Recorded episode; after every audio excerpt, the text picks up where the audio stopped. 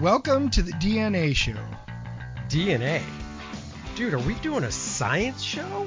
No, D is for Dennis, Oh, A is for Andy. and N is for and? Oh man, nerds. Oh, Cause yeah. we're nerds, dude. Yeah. Well, good. Then we can talk about comics and movies and pop culture and sports. Sports.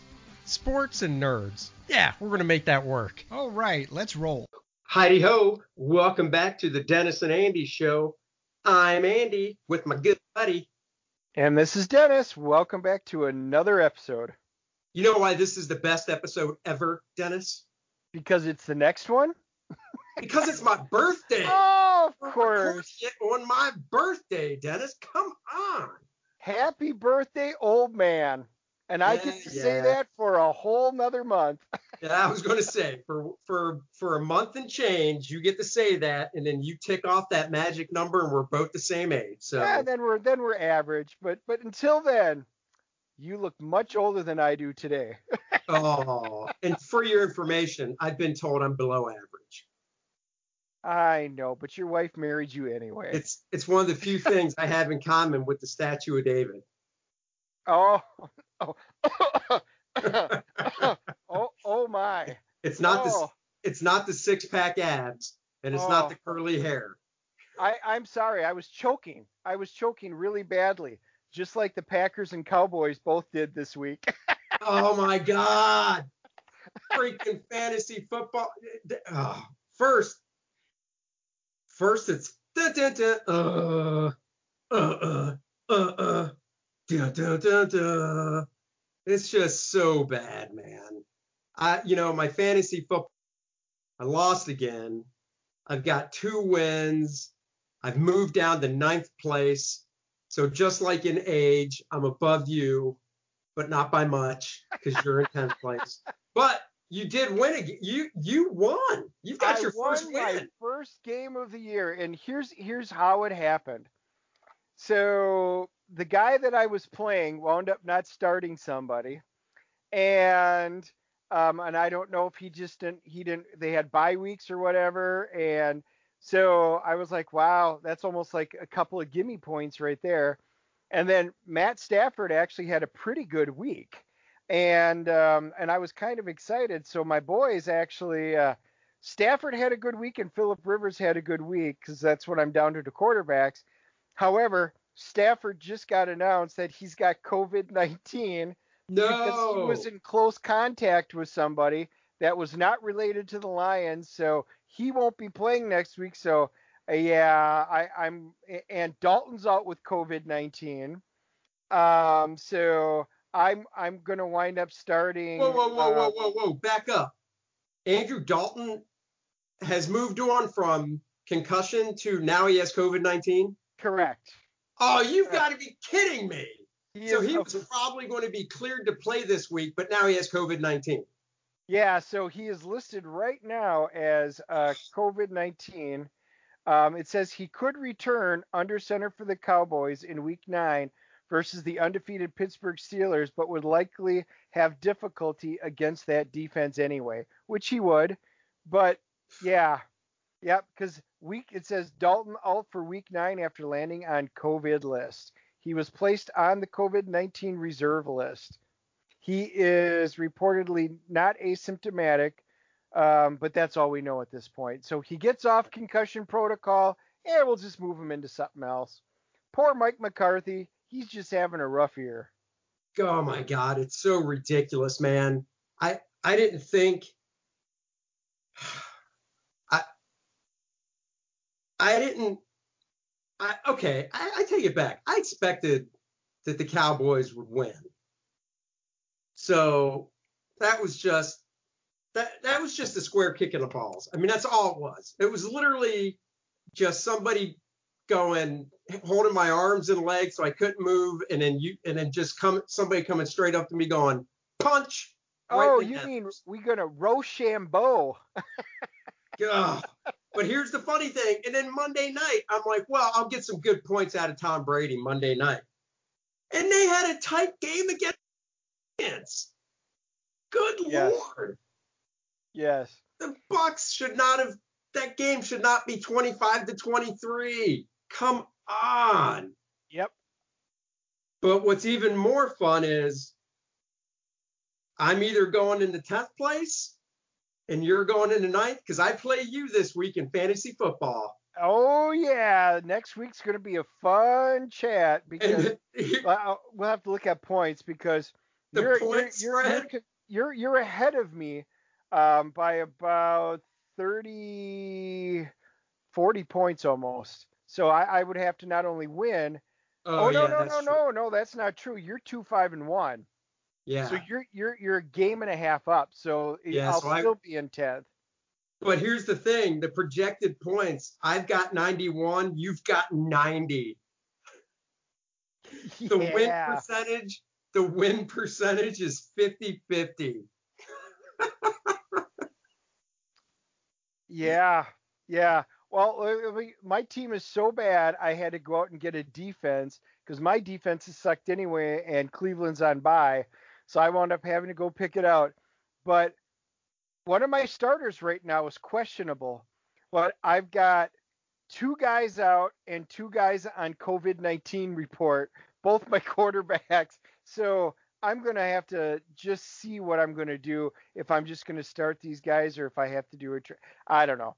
Anyway, Dude, we're, I, I just I- may let this ride because it, it's it's a toss in the air for a win against you.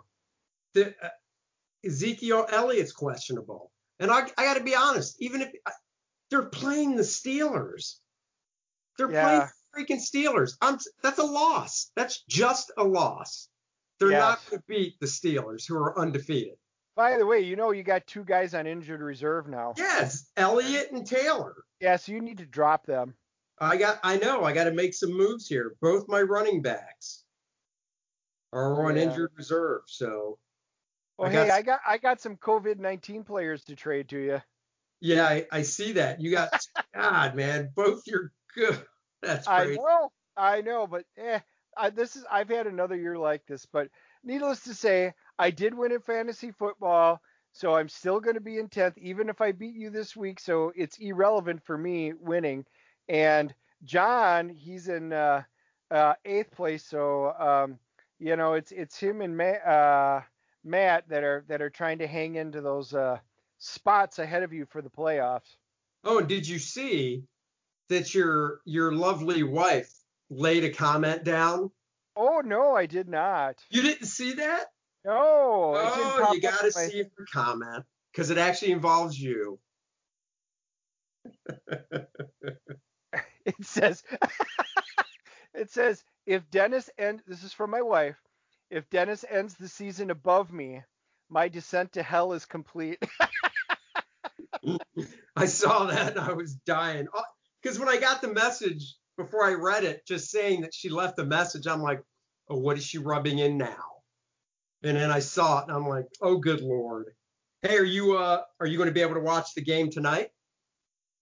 Uh, yeah, the Packers tonight. Um, yeah, they'll be on, and I'm actually I'm actually in Wisconsin right now, so. I'll, I'll I'll get the game. So yes, yes, I'll probably watch it tonight. Nice. How you feeling? I think they're going to beat them.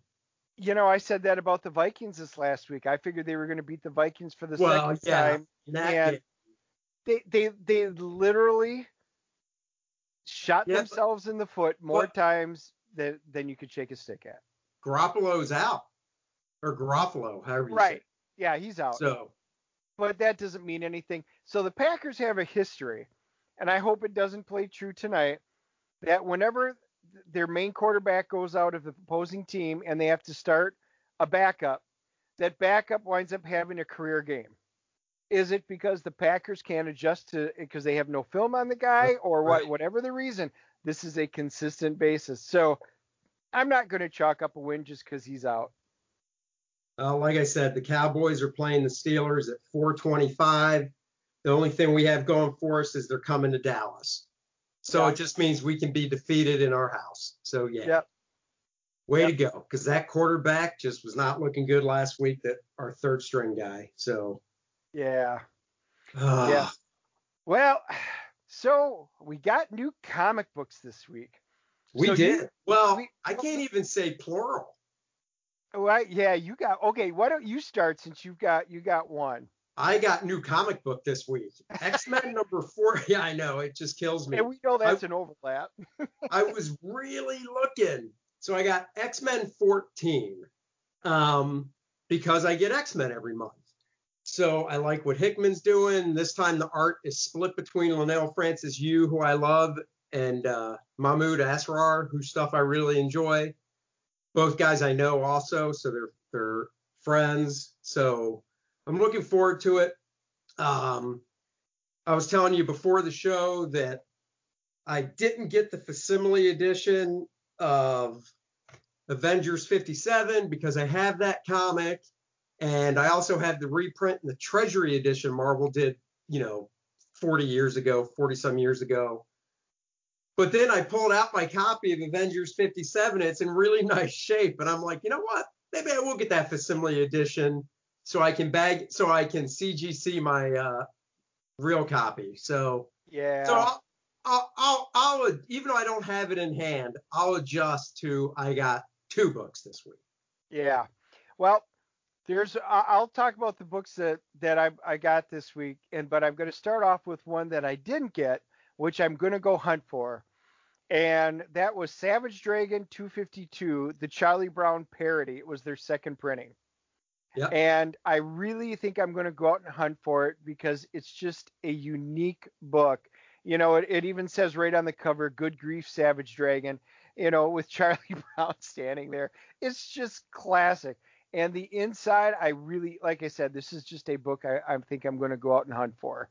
As a guy who already bought it because he collects Savage Dragon, not that second printing, but the first printing, Right. it's good. Eric pays tribute to his favorite Sunday, his favorite comic strips, but he does them all in Sunday format. So there's two page spreads, and he he does a great job of mimicking the style of the artist. Like he does a Blondie, you know, Dagwood Blondie takeoff, and but he keeps the story moving as well. So it's not like out of continuity you know the story moves through in just these different styles so it's a really it's it is a really fun issue so Yeah. So that was the the one that uh, you know I I think I'm to go hunt for because I am a, a Charles M. Schulz fan and that caught my eye. And then you know I like Calvin and Hobbes and so many other ones. I'll be curious. I really want to get it and just see which ones he put into it because I didn't do a lot of cheating and find out in advance. So anyway, that's what I'm going to hunt for. Uh, the facsimile Avengers we talked about, that's kind of a must. Um, you know, I think I'm going to, you know, the Avengers I went with, the, the Moon Knight saga's done that we talked about, but I'm liking where they're going with it. So I, I'm thinking that is going to be um, a good one. And um, they had a really cool Black Panther cover, Phoenix cover uh, that came out on that one. So uh, X Men 14 and Marauders 14 were both this week. So Yep. the the X of Swords, you know, continues. Um, uh, the King in Black, the Black Knight number one, True Believers, and then they also have got um, uh, Gamma Flight's Doc Samson, so it's the Hulk Doc Samson, uh, True Believers. So yeah, some good books. Uh, s- You know, books. It's funny too because i usually get the true believers but i didn't get the black knight one and i didn't get the hulk one with doc samson even though doc samson's one of my favorite marvel characters. Yeah, once again i have that original copy of that book Yep. doc samson. So kind of like i did with the avengers i might have to pull it out see what condition it's in and if it's in nice shape worth getting cgc'd maybe i'll do that and then go pick it up yeah. so I have a reading copy. So Yep, cool. The uh, Star Wars came out, and so I'm looking forward. I'm behind on reading that one. Um, the uh, Ultraman, The Rise of Ultraman came out, and I got the regular cover, but I am going to hunt. They actually had a photo cover from the TV show, and I really kind of I, I enjoyed that one. So I'm, I'm think I'm going to go kind of hunt for that. Uh, Thor came out this week, so yeah, it was a it was a pretty decent uh, uh, week for me. Um, and then Wolverine, um, Black, White, and Blood came out. So I'm Yeah. just gonna put that all together, and I'm, to save that one up.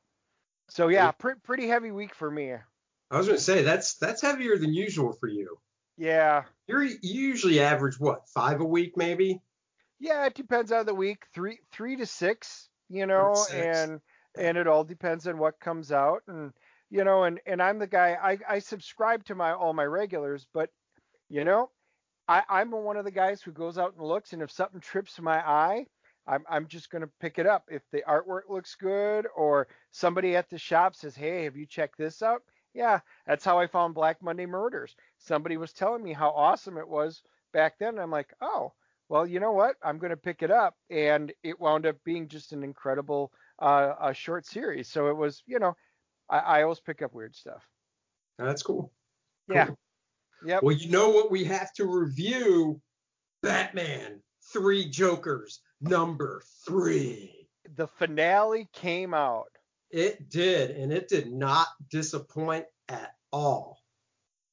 Talk about talk about just every issue of this, and you know, just so everybody knows Batman Three Jokers, it's prestige format. I believe they're each 48 pages, square bound, written by Geoff Johns, drawn by Jason Fabok, colors by Brad Anderson. Um, it every issue I thought was a home run and had a great cliffhanger. And I was really looking forward to seeing how it ended. And I thought they just did such a fantastic job with the finale. Yep. Yep. I, I'm I'm gonna agree. Um so, you know, I wound up having to go out and hunt for it here. Um, I'm up in Wisconsin. My father passed away, so we're we're up dealing with the funeral arrangements. So I didn't have um, the opportunity to to to pick it up there. So I knew I grabbed a copy, and I'll have one when I get back home. And I walked in like I have to have a copy because I have to read it because I I knew we were going to do this, and I am so glad I did. Um, we we we've talked about how good it's been each of the last two books, and you're you're always got that chance that the finale's just not going to kick in. I mean, it's been crescendoing, it's been building up, but this book delivered. I am telling you, this has been amazing. The the interaction between Bruce and and Jason Todd and Barbara, I mean, this is some of the best dialogue, in my opinion, in the history of Batman. I'm actually going to put it right up there with Return of uh, the Dark Knight and probably like Court of Owls. This is going to be right up there as in my top three all-time favorite Batmans. Yeah, I mean, I I, I put it up with even Killing Joke, to be honest. Well, and I would put Killing Joke as number as my fourth. So yeah, it's an all in good company. Yeah.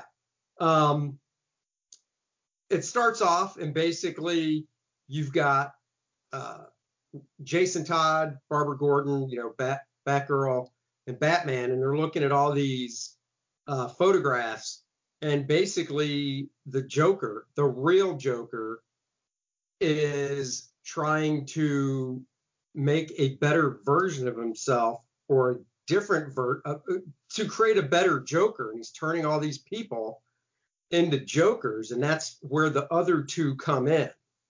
Is Right. he created those other two that were the you know the the criminal the, the three jokers were the criminal the clown and the comedian and um you know he created those other he's trying to create a lot to i guess nail it down but he was able to i guess you could say create the other two versions pretty tight Yes. you know what i mean Yes. Well, what, what in the they've got a there's going to be a few spoilers in here because it's oh at the end, and we're we're, we're just we're going to have talking to. about the ending goddamn it. Yeah.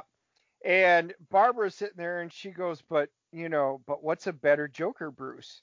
And then his response is, according to what they said to Jason, it's someone who has an identity behind the smile. They left Jason alive so that we'd know that. The three Jokers wanted me to uncover all of this. I just don't know why. Jason responds and goes, There are two Jokers left, Bruce, not three, two.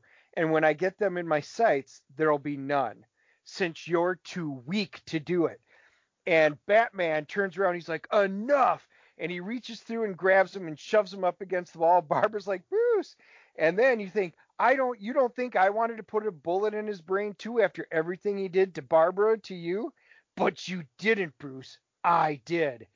And I was like, oh, this dialogue, you can feel it. I mean, I'm getting goosebumps. It was just written. So he goes into, what are you going to do now? Arrest me? And then this becomes great. They have a scene where Barbara says, You did wrong, basically, Jason. And if you do anything like this, because he apologizes for doing it to in a way, but right. she goes, If you do it again, I will have no choice but to reveal my secret identity and testify against you. And I will do it. So powerful. So oh, yeah. absolutely powerful. Yeah. Um, and you know, J- Jason Fabok is just killing it on the artwork. I read an interview with him where he said he was really looking at, and I, I mentioned this after reading the first one that it has a real Killing Joke vibe, which was written by Alan Moore and drawn by Brian Bolland.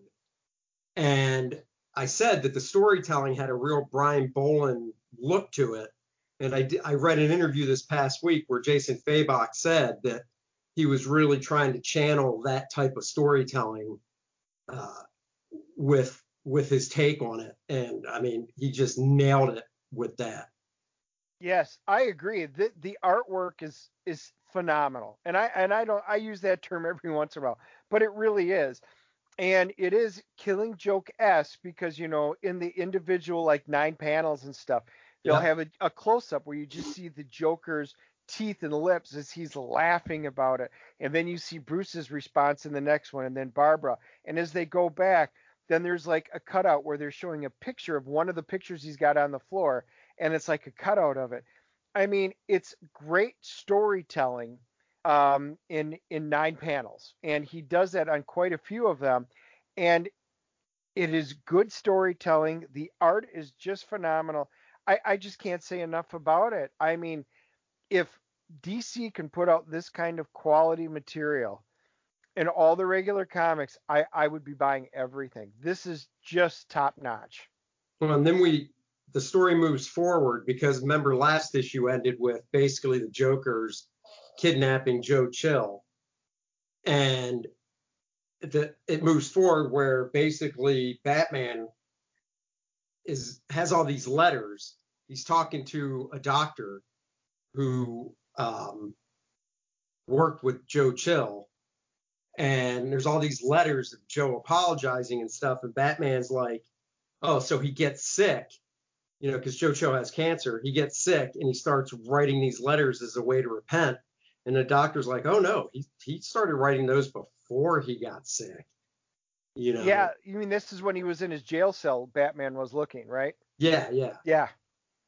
Yeah, and that's cool. And he goes through it, and they're all addressed to they were like Bruce Wayne, Bruce Wayne, Bruce Wayne, and he's got all of these apology letters, you know, and he was pouring stuff up from his heart.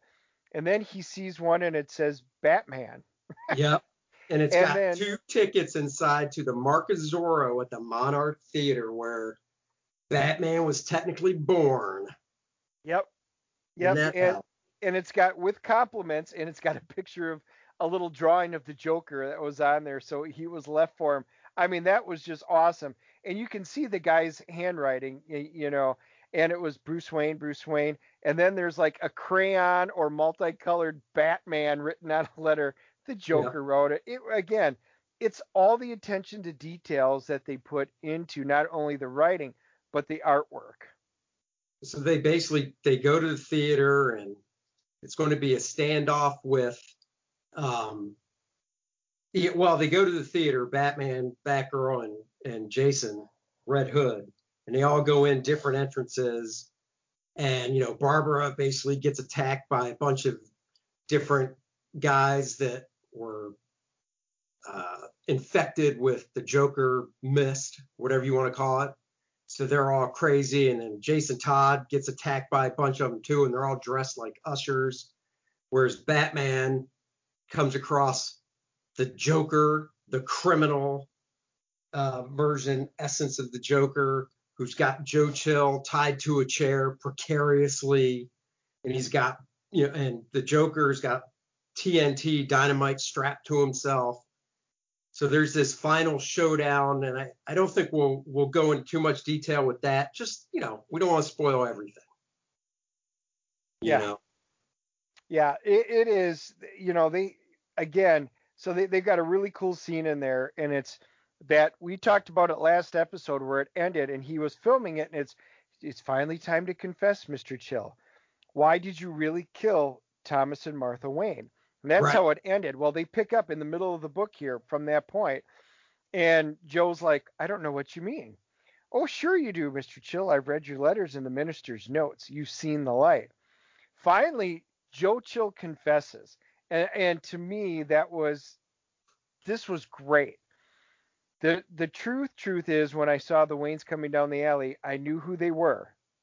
And I hated them for what they had. They had everything Mm-hmm.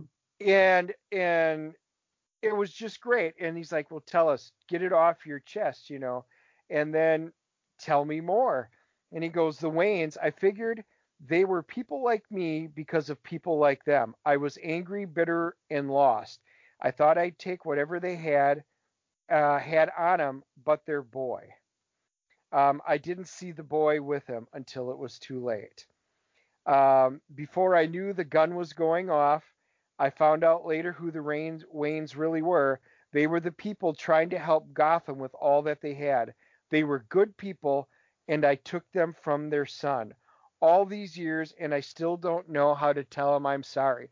Dude, that is that dialogue. God, man, that again, there's my you. goosebumps again. It's great. It just it does. It just gets you, you know. And then, um,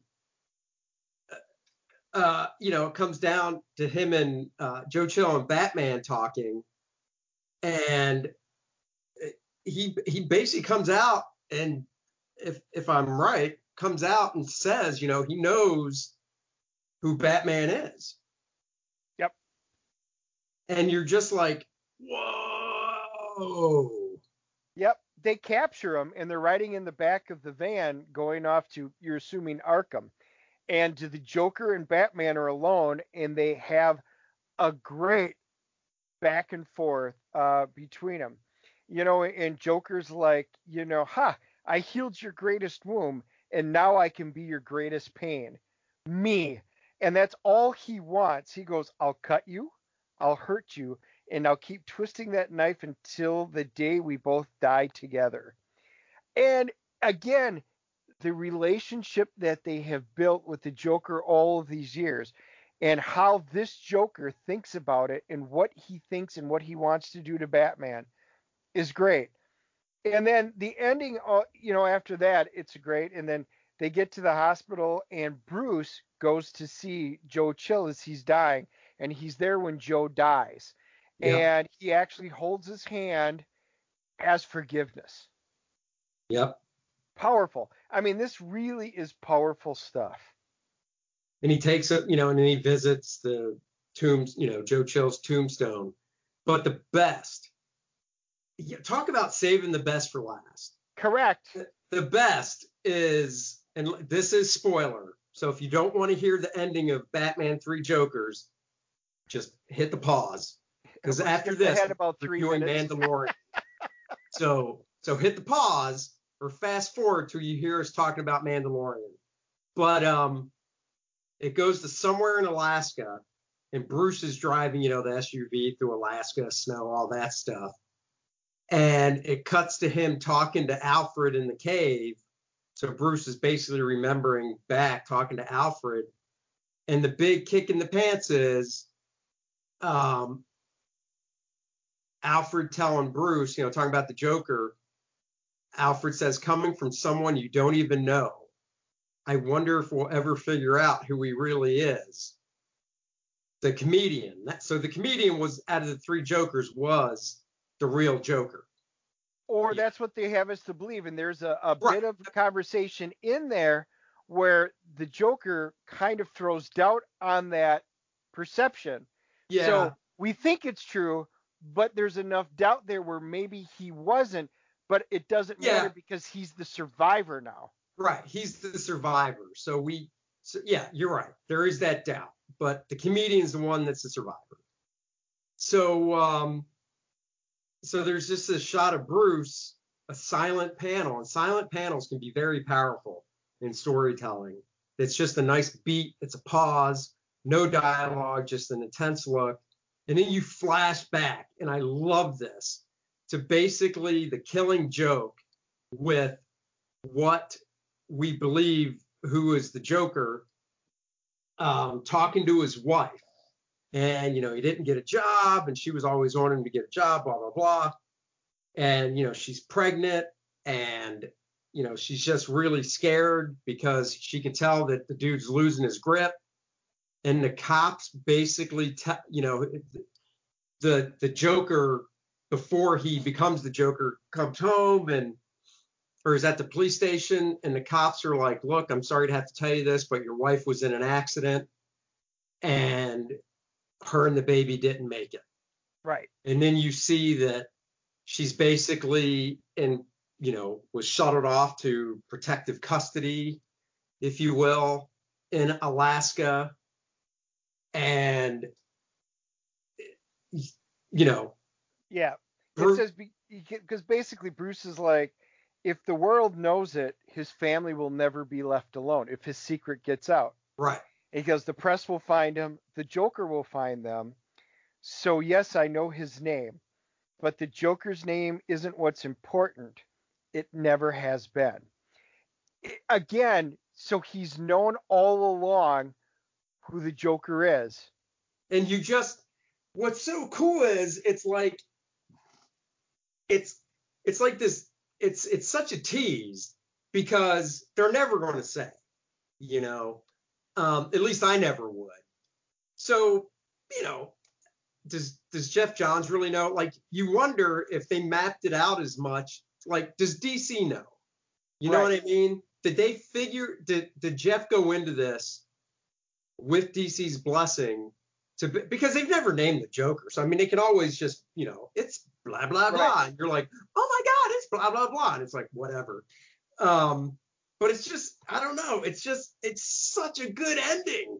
It was so cool, and it, it had a great um, I don't know. It was just like that mo- a, a great movie esque ending where you know you hear the voiceover of the last caption of Bruce saying it never has been, and then you can just see the screen fade to black and the credits, Yes. and you're just like, oh, there's got to be another one. There's got to be another one. Right. It was movie esque, and and this there's a scene right before the ending we just talked about, which again was perfect movie scene, and Jason Todd can't express his feelings, so he writes a letter to Barbara, talking about his feelings, how he always admired Barbara, her determination, her heart, and and Oh, yeah. that what happened was a mistake.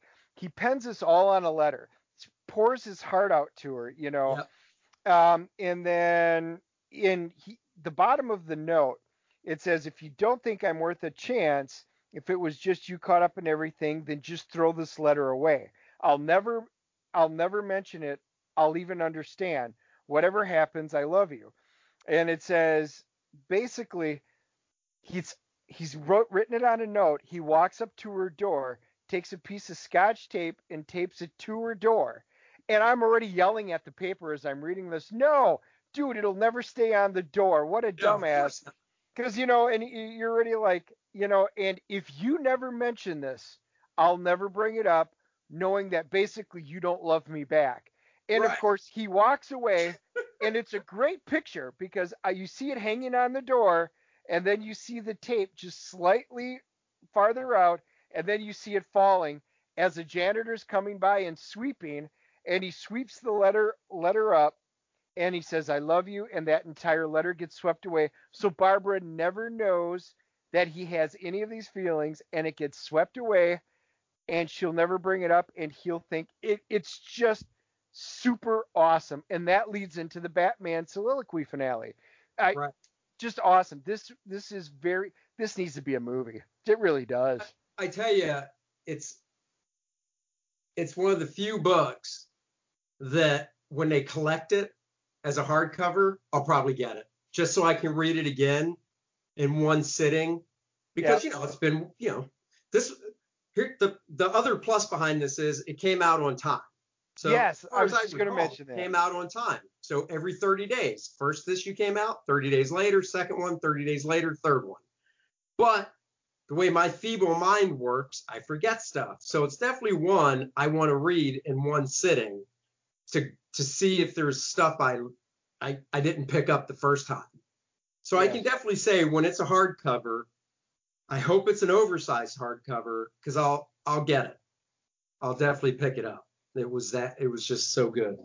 So It was indeed. It was just all right. We got to give it our comic book rating. So I'll let you go first, Andy.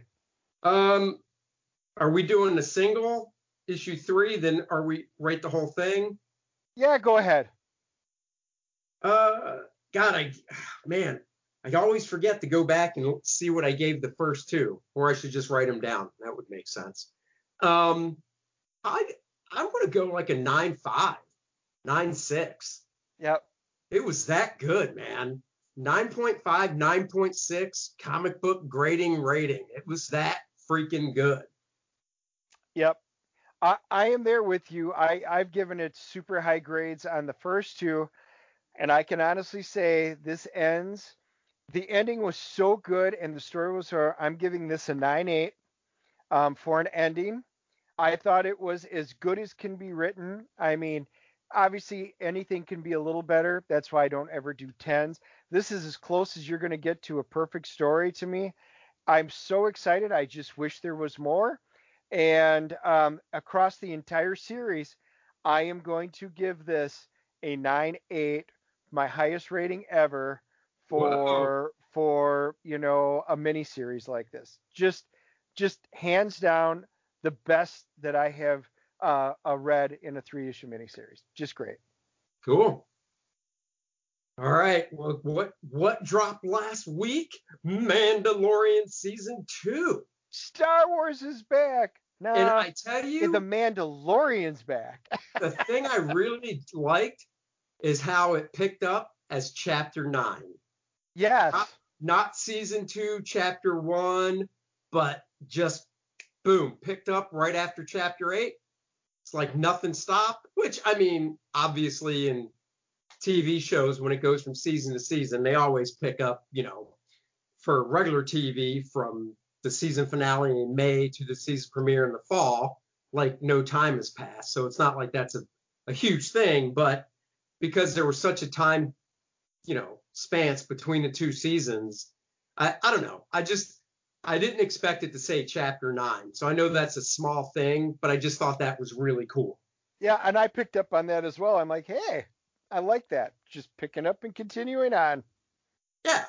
Um, once again, our our uh, our favorite Baby Yoda's back, traveling with the Mandalorian because basically his mission is to take Baby Yoda home. Correct? Well, he's got to go find. We got to find his kind. So Right. he was he That's what was tasked by the head of the Mandalorians to return Baby Yoda to his kind, but Right. nobody knows who or what his kind is. So Right. it's a hell of a task. Great, great start. and uh, you get a guest shot right in the beginning. He he walks into basically a fight club type thing where there's a, a alien because it's Star Wars alien boxing type match going on. Yeah, Gor Koresh, he's like a cyclops. So he's not one that I think we've seen before, as they got two of the uh, Gamorrean guards with like powered axes. Um, they might be vibro axes fighting in the ring. So it was it was actually a pretty cool scene. And I believe the Cyclops dude was played by John Leguizamo. It was, yes. Yeah, he Yeah. was Gor. I knew I recognized the voice, but because of the makeup with the Cyclops and stuff, I was just like, man, I recognize that. Who is that? Who is that? And yep, John Leguizamo. So I love that. Uh, yeah, it was a good scene. We're not going to spoil. I don't want to. I think when we review this, we don't want to spoil too much. No, Uh, we're- we're we're not going to do a lot of spoilers in this because Yeah. you know it's it's too fresh. But we we at least need to talk about some of the oh important yeah. stuff. Well, yeah. I think the, the basic gist was he went to and I should say full out that I like Star Wars. I'm a Star Wars fan. I've seen every movie. I've seen the you know the very original movies back in the day. I've probably seen them more than once just because they've been on TV, obviously, so on and so forth. Any movie that's come out in the past decade or so, I've only seen once. I'm not a huge Star Wars aficionado, so that's why I leave Dennis to say who the creatures are and stuff because I have no clue. I'm just like, oh, that's cool looking. um, Yeah, I'm definitely more of a Star Wars. Fan. I like Star Wars second only to Star Trek for, for Right. me and, and, and X Men. I mean, it's all right up in there. I mean, I've done the role playing games, read read most of the novels, you know, all the Yeah. comic books. Um, you know, the the the Star Wars universe is just so rich. Um, and then ye- for us nerds that really know the history of them, like like you find out they go to Tatooine. Well, everybody, even even regular people who, you know, are just casual Star Wars fans, I know. remember what it. I know what Tatooine is. As soon as they said it, I'm like, I know what that is. right? And he basically, uh, the Mandalorian goes to Tatooine because there's um, Mandalorian armor or a Mandalorian there, another He's Mandalorian. told, yep, he's told there's another Mandalorian. He's told That's there's another going to find. Mandalorian there, so he goes to this little. I guess you know what it, it reminded me of. It reminded me of a futuristic uh, Western city, is what he went to. Western town. That is exactly what the what the vibe, a futuristic Western It was town. a futuristic Western town. He took a he took one of the uh, hover bikes, land, whatever it's called. Well, this is the the cool part is when he lands on Tatooine. Yeah. Is the you will remember the lady from last season who Yeah, the had mechanic. the droids that he didn't want droids working on it. Yeah. Well, he's changed his tune. It's a comedic, fun little intro with her. He Yeah. winds up borrowing her bike again and heads off. Now, here's where the nerdy part gets in because most everybody remembers Mos Eisley. You know, Right. it's a hive of villainy and scum, and um, uh, and it's just great. But they she they explain it. Well, it's not Mos Eisley. They got to go to Mos Pelgo, and none of us have hardly ever heard of Mos Pelgo because it's just not it's not one of the main points. But they explain it, what had happened to it, how Mos Eisley and Mos Pelgo and they had the different cities, and this one was basically wiped out, and they went through a history. So for us nerdy people who read up on the history, it's like, wow, that was really cool. So Jon Favreau is putting in a lot of intricate detail into the Mandalorian for true Star Wars, you know, deep fans. Um, so it's as good for everybody liking this. So Yeah. yeah.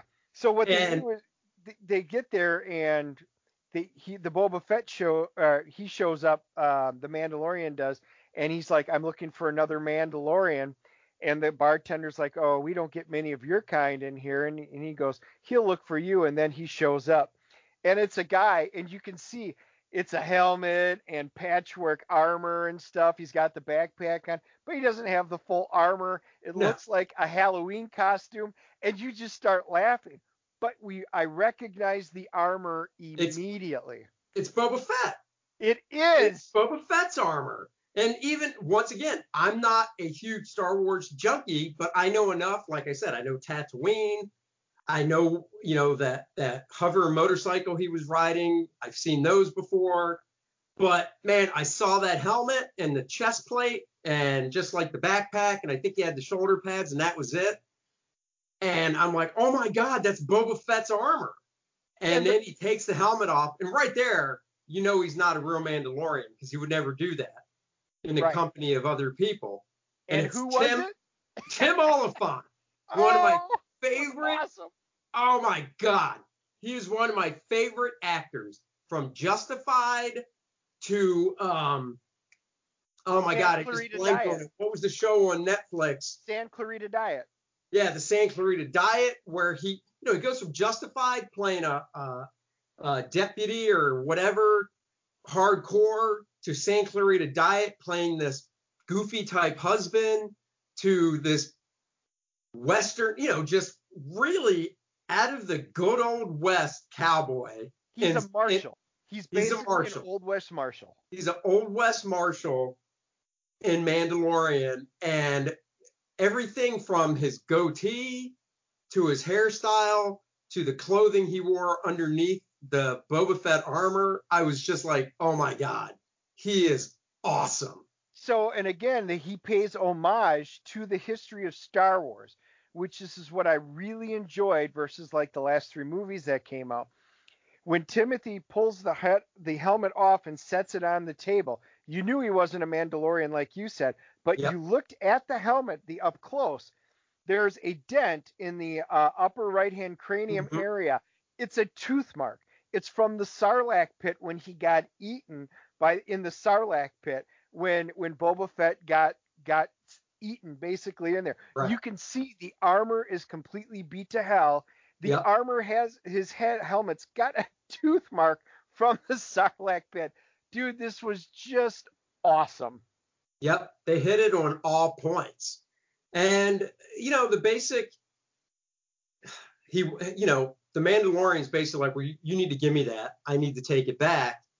And there's this it just reminded me of um, Tremors, this huge dirt monster, dirt worm, whatever you want to call it, almost dirt shark, because I got a shark vibe from it. I don't know if that's been was something that was established in Star Wars lore before or Well, not. it is it is it I don't know if they talked about it in the movies, but on Tatooine they're called krayt dragons. Okay. And that that is what this is. So yes, again, they pulled from the actual Star Wars universe. And um, yeah, these krayt dragons are massive on Tatooine, and they're far bigger and more powerful than what they're equipped to handle.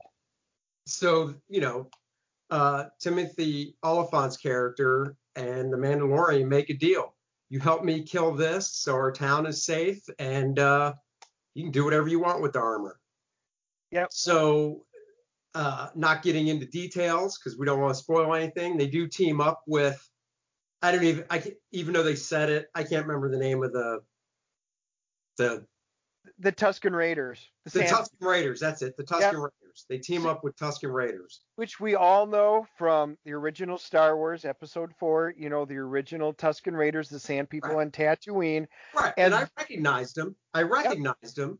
Yep. So I was proud of myself for that. I'm like, I know them. I'm like, you know, I know those guys. And, and and the cool thing is, again, being you know, for those of us that are really getting deep, the Sand People, there's a history behind them, and they show bits and pieces of it in the movies, but not nearly enough. Well, this episode goes into um, the nomadic um, history and cultural, um, you know, differences and the way that they do things in the tribe of the Tusken Raiders. Why the human settlements don't like the Tusken Raiders, what the Tusken Raiders actually think of the humans, because they have to work together. Right. And it's cool. The Mandalorian speaks Tusken, yeah. and Timothy Olyphant's like, "What? What are you doing?" I'm talking to him. It's just like what he's like. What? Even he can't do that, and he lives on the planet. Again, it's just great. Um, they, was- they they they show like the Twi'lek. There's a Twi'lek doorman. So I mean, again, they use a lot of these aliens that we've seen previously in Right. Star Wars. That's on there, and they do like um a little history shot with Timothy explaining how he got the armor, how the Jawas saved him. And you actually get to see the huge sand crawler as he's almost dying out in the desert. It is Yeah. another great scene with the Jawas, and I mean they they they fill the need of everything you want to know about Tatooine and fill in all of these details for for for the viewers. Now, I do have one criticism visually, and it's the it's the animals that the Tusken Raiders are riding. The the Banthas. Yeah, they just look like big Muppets. I just, dude, that was my big thing because I'm like, oh my god, the CG because they don't look like they're CG. They look like they're they're practical effects. And I don't Yeah. know. I haven't I haven't Googled to check any of this out to try and find out the answers. I just watched it last night. But you know, the the the dragon sand dragon thing looked obviously total CG, and it looked phenomenal Yeah. with those freaking things, the what are they The called? Banthas. Yeah, the banthas that the Tusken Raiders were riding. I'm just looking at them, going, they look like big Muppets. They Well- just don't look real. But but see, They- they they, they never look are. like- they're, they're, They they're look big, like they're fabric. They, They, they didn't do. look, huh? They they do. And what you remember seeing of them in episode four is they that is kind of what they look like. So I mean, they're they were designed. I actually thought they did a good job within budget because we don't have movie budget here. We got good budget, but not movie quality budget. And I would agree. I don't think these were CG. These looked very much like large furry animals that they were riding, you know, that they they did, and they looked kind of like a Muppet because you even got their hair that's coming down by their Yeah, mouth. that's just And- it. It, it. it totally reminded me of, you know, when the Muppet Show was around and you had not obviously the handheld Muppets It's Mr. Like Kermit and stuff, but when you had what was the big one that you could tell was a person underneath the costume in the Muppet Show? Mr. Snuffleupagus, the big uh, elephant. Yeah, and that's Yeah. what it looked like. Yeah, But that's the problem because I'm looking at that on the Muppet Show going, yeah, no shit, that's fake. It's the Muppets. We all know that they're fake. I don't want that when I'm watching this. Like Baby Yoda, I don't look at and go, oh, that's just a puppet. And we know it is because it's practical. And the thing costs like what I think we talked about it. Didn't ba- doesn't Baby Yoda cost like five million bucks? yeah, it was five million. Yeah, five million bucks. Now, I don't expect them to them to spend five million bucks on each one of these furry elephants they're riding, because I get it. There was like a lot of them, but come on, CG isn't that super expensive. I think it would have looked better and looked more grounded in reality because it just See, looked now- so fake to me. I'm going to totally disagree with you on this. I so loved, I, I'll call it almost a bit campy. I loved the campiness of seeing it looking just like that. You've got the krayt dragon, the Jawas, you've got all these big, beautiful things that you see from the movies and how grand everything is. And then you get this, and you see the Raiders even from a distance walking on the sand dunes, you know, Yeah. on top of and walking next to the Banthas and these banthas look like they had one or two that were real and maybe they just photoed and, and copied them Well, no, the but the but it long was shots, right the long shots looked fine. right But when they got close up on him, I was just like, oh, I can almost see the two guys underneath that thing holding it up, you walking know what we, may have to find the making of this because i thoroughly enjoyed that. All i right. love the fact that's what they look like because not everything has to be cut and clean. Uh, i love the fact that this looked like you know they had to cut budget somewhere and this was a good place John, this is where they do it. I what- loved it um, i love the campiness it's like Ugh. old Battlestar Galactica to new Battlestar Galactica. Some parts are just better as, as being campy, and to me, these are the adorable parts, especially when the krayt monster comes up and eats them and stuff. Well, I yeah, thought it just I mean that, but that's where it's so jarring to me because it's like, oh, look at the krayt monster that looks awesome, and he's eating Mr. Snuffleupagus. I mean, I'm just like, yeah. All right, so what's your what's your on episode one or chapter nine? Chapter nine, season two, uh, episode one of The Mandalorian. What what's your grade? Um, I am giving this one uh, a 9.0. I I thought it was solid. It was enjoyable. There was a lot of, like I've been talking about, a lot of detailed information on Tatooine to make us geeks feel really happy. I enjoyed everything about the episode. Timothy Olyphant was just a great character. I hope they bring him back as the marshal. He, you can tell he's a guy who makes deals and holds true to his word. Although he's got a bit of a scoundrel streak in there, you can feel it. But he's just a super likable character. I hope he makes a return in future episodes because he was a great addition to the episode. The story it it moved the basic story forward because this is going to be an entire season long episode basically on this mission. And it was a great start to it. It was enjoyable. I loved every minute of it. All right, I, I'm I'm only going an eight. I'm going a flat out eight. Oh, I hear Um, Muppets. the puppets killed me, man. The big the big Muppets just killed me. I I, I think if the what it took me. The thing is, you're not supposed to be pulled out of the story, and that lit- that really legit pulled me out of the story as I'm watching it because I'm just like, well, that's fake. And if you're doing something, if you're trying to sell me on this on this fantasy world of Star Wars, you know, back when episodes, what was it, uh, seven, eight, nine came out back in the day, you know, so the first three movies back in the Yes. 70s, 80s, you know, they did what they could with the effects. I was a kid, I was sold on it. Was my okay? I watched it with my 17 year old daughter because she loves Baby Yoda. Was she sold on it? Of course she was Yes. you know, but I have a more critical eye and I get it. I, I like practical effects. And I think practical effects on makeup have come so far. And even with, like I said, Baby Yoda is just awesome. Um, but and but those puppets, man, they just killed me. So I, I'm going an eight. I would also, I don't know if there was a little too much. I like comedic stuff. You know, Jon Favreau wrote and directed this first episode. He's not going to do it with every episode, but he did the first one like last season. Um, and I like the humorous bits that are in it, but I don't know if there if, if there was maybe too much. I don't know. Like I said, I give it an eight. Okay. And All eight's right. a really good score, so it's It not is. like I'm It, it's, shitting on it, it's. I gotcha, and I'm just gonna say, Jon Favreau. I know you listen to our podcast, so I'm just sitting here, baby, keep it up. I loved what you did with the Muppets. yeah, John, I love you, brother.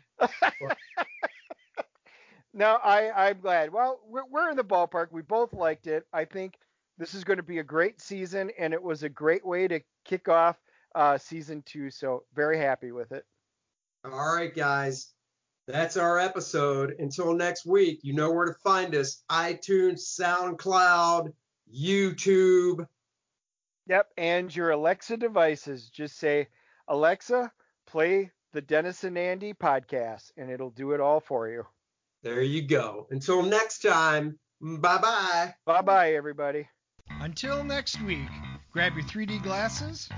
Get your favorite comic books, roll them up, and put them in your back pocket the way you should treat comics. Throw your pigskin up on the mantle. This is Dennis. This is Andy. Later, Later, friends. friends.